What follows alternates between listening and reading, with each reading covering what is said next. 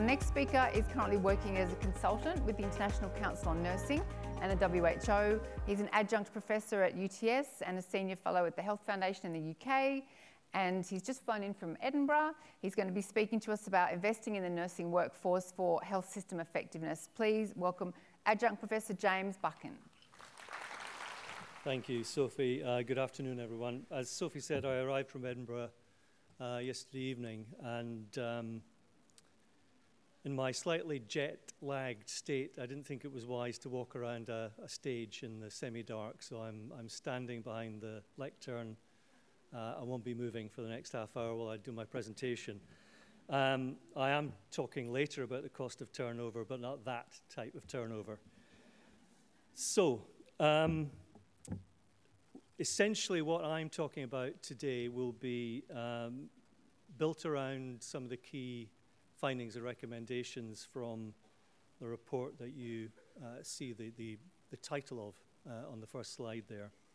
It's um, commissioned by the International Council of Nurses, was published in March this year, and is uh, an update of um, the continuing impact of the pandemic on healthcare and on the nursing workforce around the world. And what I intend doing in, in terms of presentation is covering off briefly on the report itself uh, and looking in particular at the impact on nurses, highlight the fact that one of the other uh, outflows from the pandemic has been a, a marked increase in industrial action in the healthcare system around the world. Talk a little about cost of turnover and how important it is to recognize the impact on nurses, but also on organizations if some of the clear and emerging challenges around uh, improved retention and support for the nursing workforce aren't effectively addressed.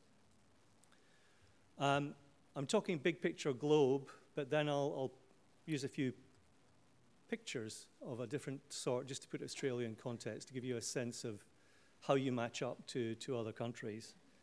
And really finish focusing on what can we do, uh, which is obviously the, the reason we're all, we're all here. We don't want to spend half an hour just talking about the challenges. Let's look at solutions.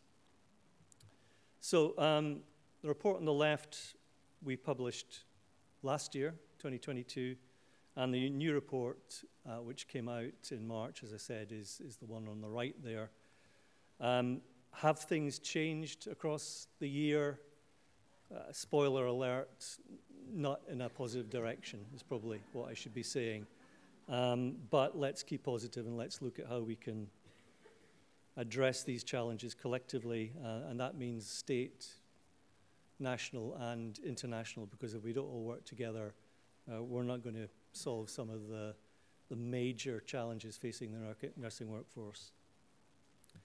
So, the report itself, um, I'm not going to read every slide to you. Um, you can do that yourself. So, just as a backdrop, we um, identified, I think it was around about 100 plus studies that had been published just in the last year from around the world looking at the impact of the pandemic on nurses' well-being, health, and how that was exhibited in terms of um, health concerns, turnover, absenteeism, and so on.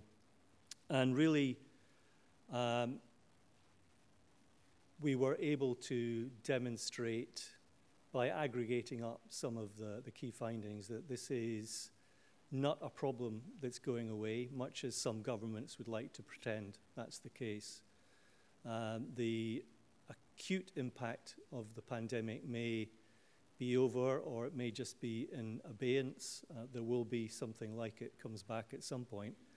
And what we've got to learn from having got through it, those of us who did, is how to improve our ability to respond next time around. Plus, in the meantime, uh, rebuilding health systems, which have had to focus so much on the immediacy and urgency of the pandemic itself.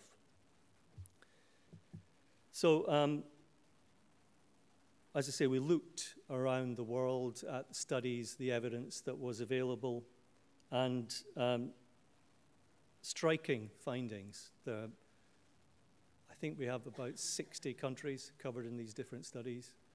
Uh, huge negative impacts on nurses' health and well-being. Uh, anxiety up, stress up, burnout up, post-traumatic stress disorder uh, notable. And this is across the globe. It varies, and depending on the studies, it varies in terms of um, the methods used, but this is, um, as we clearly identified, um, a global health emergency. And uh, without appropriate responses at policy level, state, national, international, without investment in the current nursing workforce and, and those who will come next, uh, the gap between demand for nurses and supply of nurses is going to grow ever wider. And that is more or less the case in every country. The extent of the gap varies hugely, and essentially, um, primarily, I'll be talking about Australia and comparative uh, high income countries, but I will also look at just how problematic some of um, high income country quote unquote solutions are in terms of um, adding to the burden in low income countries in this region and, and elsewhere. So, huge scale of mental health injury, trauma. And what we have to then look at also is what does that mean in, in terms of the reality? So, there's big concerns about impact on patient safety because safe staffing has dropped down if it was ever there in the first place. Um,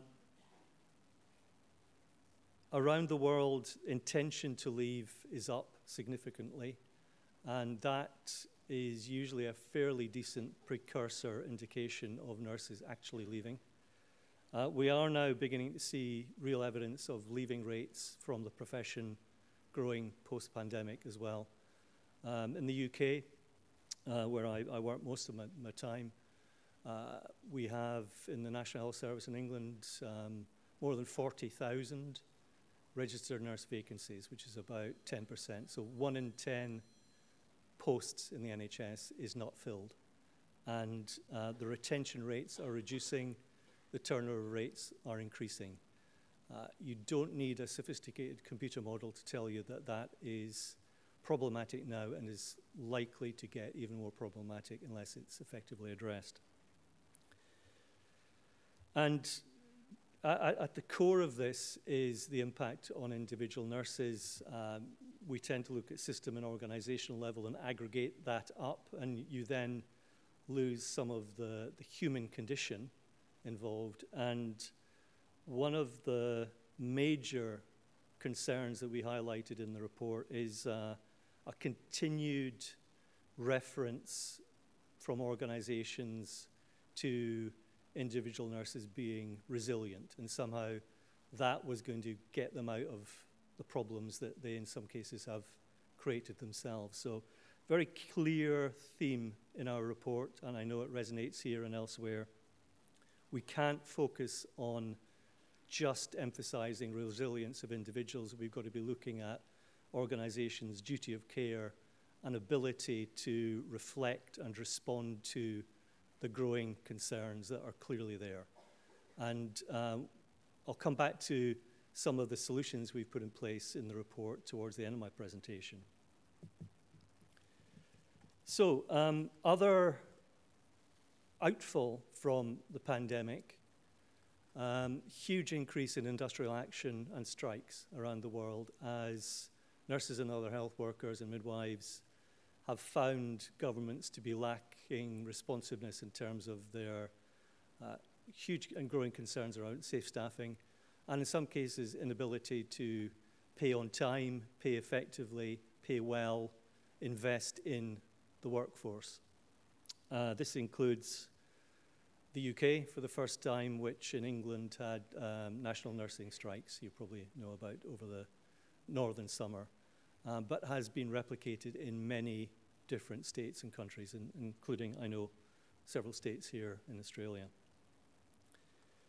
So, um, a, a, message there that the lack of investment is not going to get us anywhere. Uh, we recognize the concerns manifested through industrial action. we need to look at, to governments and other organizations responsible for employing nurses uh, to get on top of this issue much more clearly. Uh, and one of the ways of doing that is to just look at um, some of the real organizational costs. I'm, I'm put, putting this slide up just to give you a sense of scale. I'm not suggesting we lose sight of the individual impact, but if you're looking at health systems or organizations and you begin attaching money, dollar signs, pound signs, euro signs, to the cost of turnover, it gets you in a better place when you're trying to uh, influence change from organizations. Again, I'm not going to lead, read through these one by one, but these are drawn from various countries, recent studies, and uh, huge organizational cost in turnover.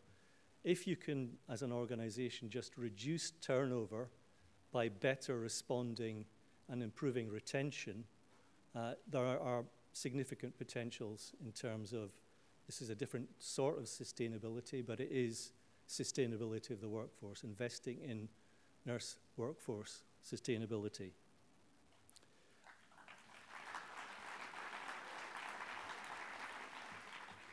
Uh, and the final bullet point there, I just threw in um, one estimate of the, the real cost of the pandemic. I, I, don't even know what a trillion dollars looks like, but clearly, um, the, even this loose measure, the huge impact of the pandemic, the, the more we do to ensure that we mitigate current effects and we're better prepared for, for the next one, uh, the more we can look to uh, try and get those costs down. That's kind of the first part of my presentation. So it's just very quickly showing you some of the, the key analysis that we had in the report. As I said, it's global in perspective, but we have picked up on uh, what different countries are, are seeing happen.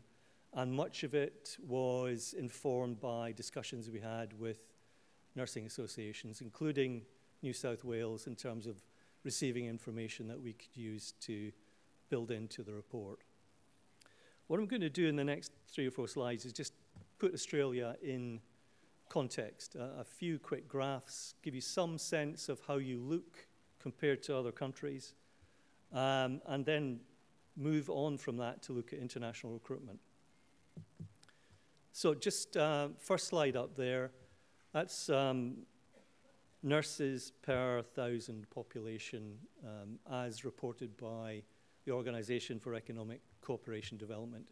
It gets data from each country and it provides comparative analysis, comparative graphs. So Australia, they're, they're on the, the left there, um, the, the red column.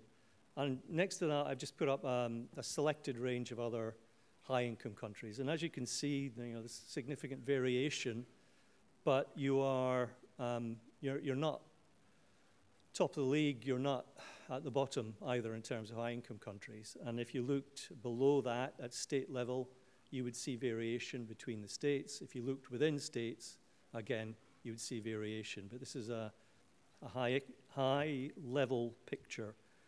What I've done on the right there is just drop in four of the uh, countries which are lower, lower middle income countries, which are relatively near you in, in terms of geography.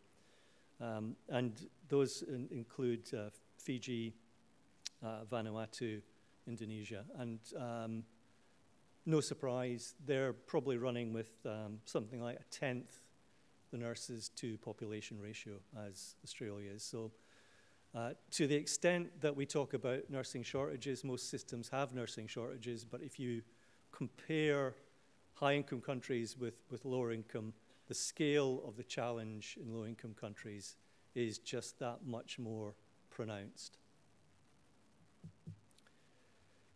Um, and this is, um, this is another interesting one. This is graduate nurses coming into potentially the workforce. So they are graduates that year um, relative to population size. So it's a very, very loose measure of potential replacement, new nurses possibly coming into the workforce.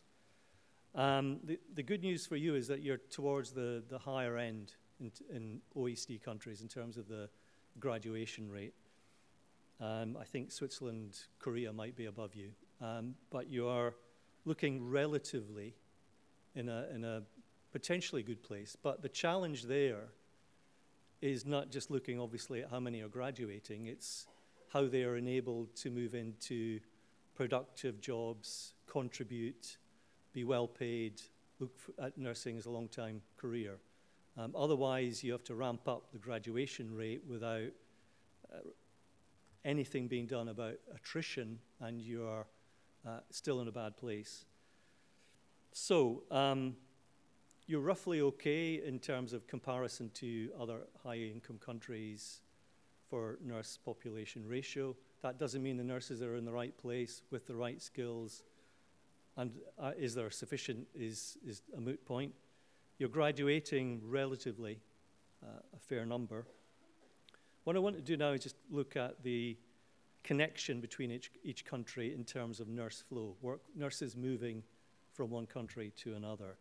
Um, and this is something that is causing increasing concern.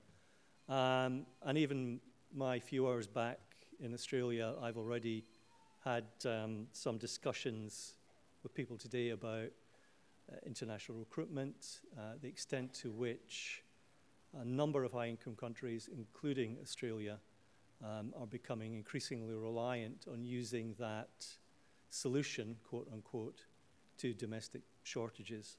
Um, again, won't read through this in, in, detail, but it's increasingly being used. Uh, Australia, other countries such as the UK, uh, US beginning to move back into this, Canada, Germany, large, well resourced countries that have somehow not been able to resource their nursing workforce demands from domestic cir- circumstances and are therefore shifting increasingly to uh, exploiting international markets. Big concerns there about impact, about ethics. Um, there is a right for anyone to move, so a nurse should be able to move and practice if she wants to and is enabled to by, by regulation um, of qualification, etc. However, the extent to which the numbers are scaling up rapidly is causing alarm bells because countries with low resources in terms of nurses are seeing many of those nurses go. Uh, the UK is very prominent in international recruitment at the moment, and I mean, I've heard stories of uh, complete intensive care unit nurses in Uganda moving on block to the UK and they can't be replaced. So we're not just talking about numbers, we're talking about scarce skills that take a long time to replace. And within your own orbit and remit, um, you know, I've heard stories of Fiji losing a lot of its nurses, and those, again, cannot easily be replaced. So, what do we do? We need better monitoring of what's actually going on. A lot of what we hear is secondhand or it's in the media. We need to work with uh, nursing associations and regulators in the countries that we are recruiting from to be very clear about what the numbers involved are and the skills. So that's better monitoring. And ICN advocates the use of a self sufficiency index in terms of looking at the extent to which high income countries are able to meet their own requirements for nurses from their own resources. And I'll come to that in the next slide. Um, WHO, World Health Organization, has a code of practice on international recruitment, which all countries are supposed to uh, conform with. Uh, one of the limitations in the code is it's voluntary. Another is that it relies on good monitoring. And as I said, that's far from perfect at the moment. We need better understanding what's going on. The code does have what is usually called a red list of countries that should not be targeted for active international recruitment. There are just over 50 countries on that list. Um, the phrase is active recruitment, so that gives a bit of an out in terms of how do you demonstrate it was active. Uh, put in context, the UK last year recruited about 6,500 nurses from red list countries um, out of the 25,000 that, that, came from other countries. So there's uh, very rapid increased focus on recruiting from countries that we should not be recruiting from. Now, whether or not that was active recruitment or somehow all those six and a half thousand nurses made all the effort themselves um, is um, open to question, shall I say. But it's something that does need, I think, um, a better handle on. Final point India and Philippines, by far the two largest source countries for active recruitment.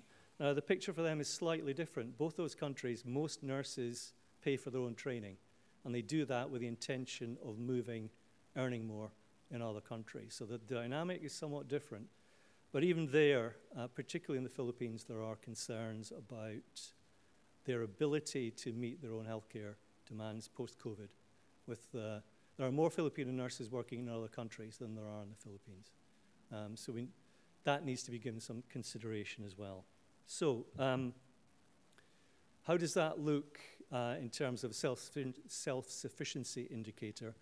Just a point in time measure. You're on the, the left there, about, I think it's 15% of your nurses have come from other countries. You look across the variation there, huge differences. Um, New Zealand is one of the most reliant on international recruitment, but the reason it's reliant on international recruitment is you keep stealing its nurses. Um, and in some cases, its nurses have only been in New Zealand for a matter of months, and they're using the Trans Tasman Agreement. You get into New Zealand, and then they're coming here because you tend to pay more. So we are all connected. Um, our actions have impacts on other countries, on the nursing workforce in other countries. We need to keep that in mind when we look at solutions uh, to our own challenges. So, finally, what's going to be done? What solutions? Uh, the report um, has a, a, fairly detailed blueprint aimed both at national level and international.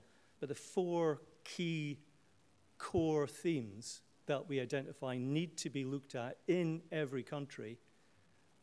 Safe staffing, working conditions, pay and career opportunities, support for respite, health, and well being, particularly in the, the situation we're in terms of burnout, and full participation by nurses and nursing associations in development and implementation of rebuild strategies. What we're seeing emerging in many countries now, Australia is one, is the pandemic has accelerated the need to look at more effective workforce solutions. And those can be positive, potentially. We heard earlier today about AI. Uh, but there is also the risk, uh, and this is emerging in some countries, that because there's a shortage of nurses, we'll just use more care assistants. And somehow that's going to fix the problem. So um, there is um, an opportunity, but a threat in there. Those are the four key core themes. Uh, this is um, a longer list in two columns national, and you could actually put state at the top there because it's at what level are you dealing with a government that's responsible for delivering health, um, for supporting training.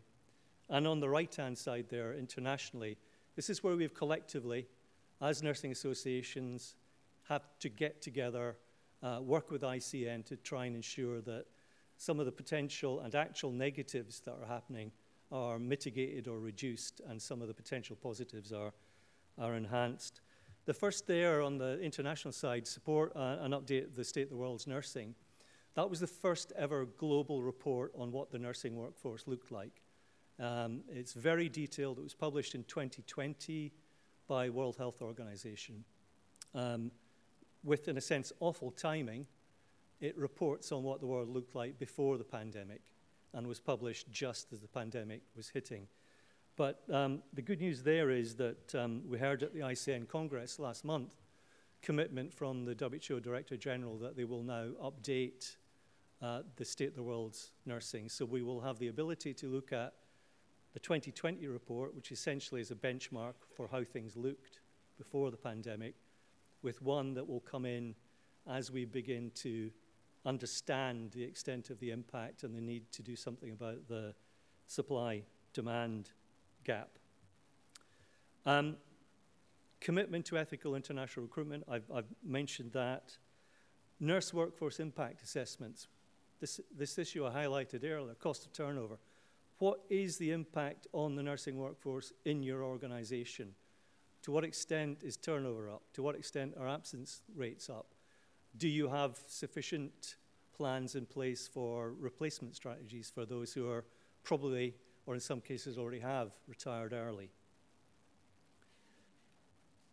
Read the report um, if you want to look at this in more detail. And what I'm just going to do now is just conclude with one final slide, uh, and hopefully there's a bit of time for Q&A.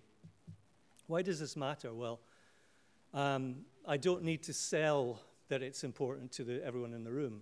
Um, you're already living it, you understand it. But what we've got to do is make sure that through partnership, advocacy, political action, influence, that those in positions of power and influence beyond nursing get it um, and act accordingly. So we need to recognize the impact of the pandemic and something really urgent going on there. Um, it's either that or I'm being called back home. Um, big concerns around healthcare delivery, universal health coverage, sustainable development goals. At the moment, they've been knocked off the rails by the pandemic, and the extent to which we have global commitments in that area, they're looking increasingly problematic. Unless we get them back on track, and part of that is about having the workforce to deliver. And if you want the workforce to deliver, you are primarily talking in terms of health professions about nursing and midwifery. They're the two professions who are everywhere that care needs to be delivered. Health is wealth um, is something that we need to keep factoring in. Um, investment in nursing, investment in health has a payback in terms of improved economy. So when it comes to influencing those who make decisions on economic uh, and fiscal matters, they need to get it. They need to understand that if they don't get it, they are contributing to reduced economic opportunities, reduced wealth. Uh, I'll just leave you one final stat. The uh, Institute of Health Metrics, um, again, just before the pandemic, did a, a study, and at that time, they estimated that we needed 30 million more nurses than existed at that time if we are going to deliver uh, on universal health coverage around the world. So that's a big number. It's almost too big to, to think about. But if you break that down state by state, country by country, it becomes achievable uh, with the right commitments from those who make these sort of decisions. Uh, thanks very much for your attention. And uh, if there's time for Q&A, I'll be very happy to do that. Um, I need to leave to get a plane, fortunately not back to Scotland. Um, I'm only going as far as Adelaide, but um, thank you for your attention. Thank you, James. We do have time for Q&A. We do have time. We do have time. For, we've got lots of questions that have come through the app, so thank you. Um, so uh, Jessica's asking, why do you think governments insist on burying their heads in the sand when it comes to the massive gaps, and it's probably not just the Australian government she's referring to, in the nursing and midwifery workforce, that they insist on ignoring the cries of people, a lot of people in this room, probably on the front line, about the fact that there are just are so many gaps in, in the workforce? Yeah. Um, I think it's unfair to characterize all governments as, as, as being the same. Um, However, um, there is a very large pit of sand, and there are, I think, quite a lot of heads in it. Um, it comes back, uh, at core, it comes back to two issues. One is electoral cycles. Uh, governments mm. want to say they've done stuff quickly, and some of what we're talking about is very difficult to do quickly. So it's holding them to account to a, a longer time scale, I think, is very important. The second is it's complicated and difficult and probably quite costly. And none of those are things that governments like having to deal with, particularly. but you know, there are examples. So here, you know, you're working with state government and you're making progress. Uh, Scotland, where I come from, um, the government there, we're just beginning to uh, look at the range of issues that I've highlighted through a ministerial task force on the nursing workforce. So we're collectively, nationally, unions involved, looking at what we need to do ar- around retention, attraction, and so on. And um, worth recognizing that I mentioned strikes in the UK earlier. We didn't have nurses' strikes in Scotland. The unions and the government reached agreement, implemented a new pay award with um, added issues to examine. And one of those is reducing the working week as a re uh, reflection recognition of stress. So I think if you can influence. Yeah. It's about getting your narrative right, backed up by evidence, and, and action where it's required. Okay, we've got a few more questions. I might try to get through a few quickly. Mm. Uh, one was um, from Bree. She, she's saying, Do you believe that readopting hospital based training could relieve some of the challenges of recruitment in, in retention in Australia? Oh, that doesn't sound very popular with the audience. Well, I mean, if I, if I want to get out and back and out the back exit, I, I, should probably only respond to that one way, but it would be the way I responded, which is, um, anyway, which I think is, that feels to me quite retrograde. It's, it would be the wrong mm. reason to do that. We need to be looking, and frankly, um, here and in most other countries, we need to be looking as a priority at nurses working primary care, community mm. care, remote rural. Mm. There's another question here about um, you, you, talked about what's happening in different countries, particularly developing and low income countries. And Liz is asking, Liz McCall, do we have the right to dissuade nurses and midwives from staying in their low income countries and coming here if they want to move here with better working conditions, particularly if it will benefit them and their families?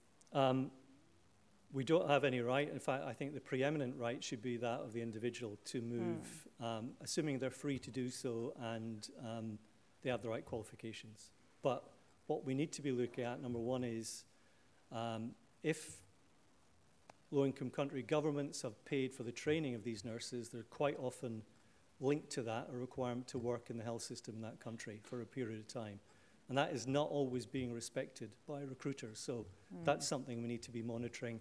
And then what we need to do beyond that is have bilateral agreements between recruiting countries and those they are recruiting from to be clear that the nurses who move will get fair and equitable treatment, and that's not always happening. Mm. Um, and that if there is a risk of negative impact by that recruitment, the countries involved at the end point of recruitment need to be working with these low income countries to improve their health care.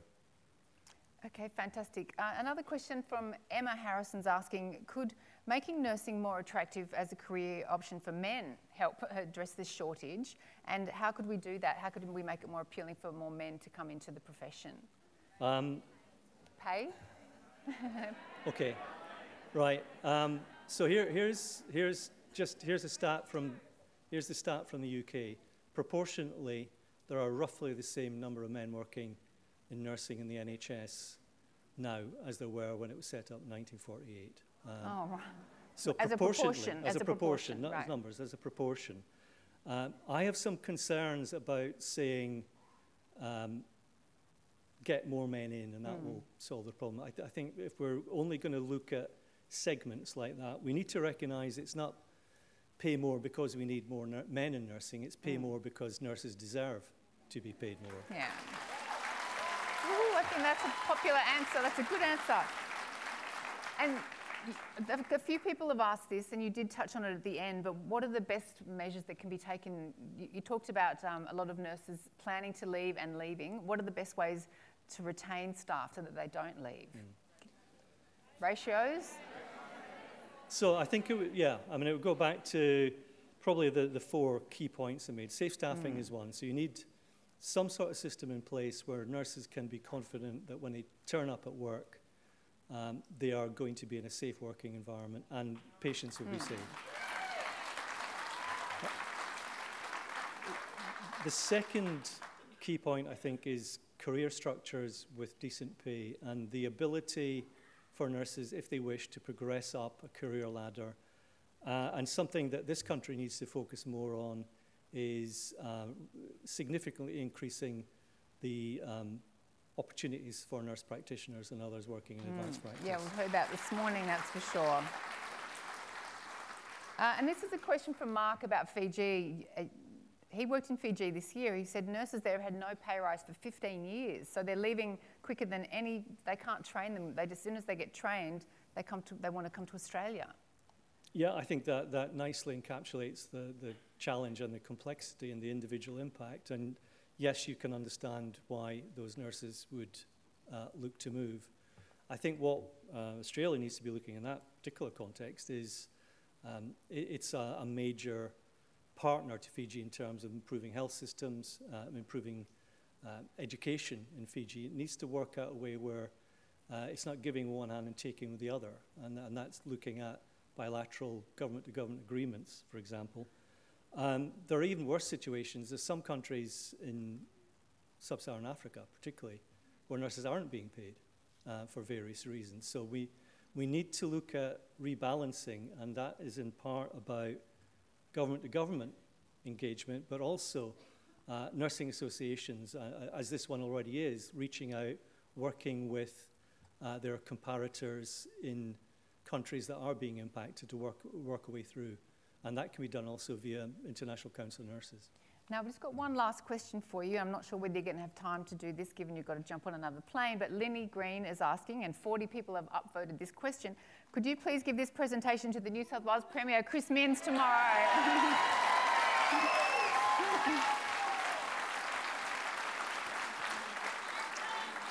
Um, well, well, well, at least send him a copy of your slides. How uh, about that? Yeah, I mean, that wouldn't be quite the same, would it? Um, no, we need. I mean, if, if, if, if if it could be arranged, I'd be quite happy to have a discussion with them online, Teams, there whatever. There you go. Well, we'll see what we can do. Give James a big round of applause. Thank, Thank you. you so much, James. That was amazing. Thank you. This podcast was recorded on the land of the Gadigal people of the Eora Nation. We pay respects to elders past, present, and emerging, and recognise that this land was never ceded. Always was, always will be Aboriginal land.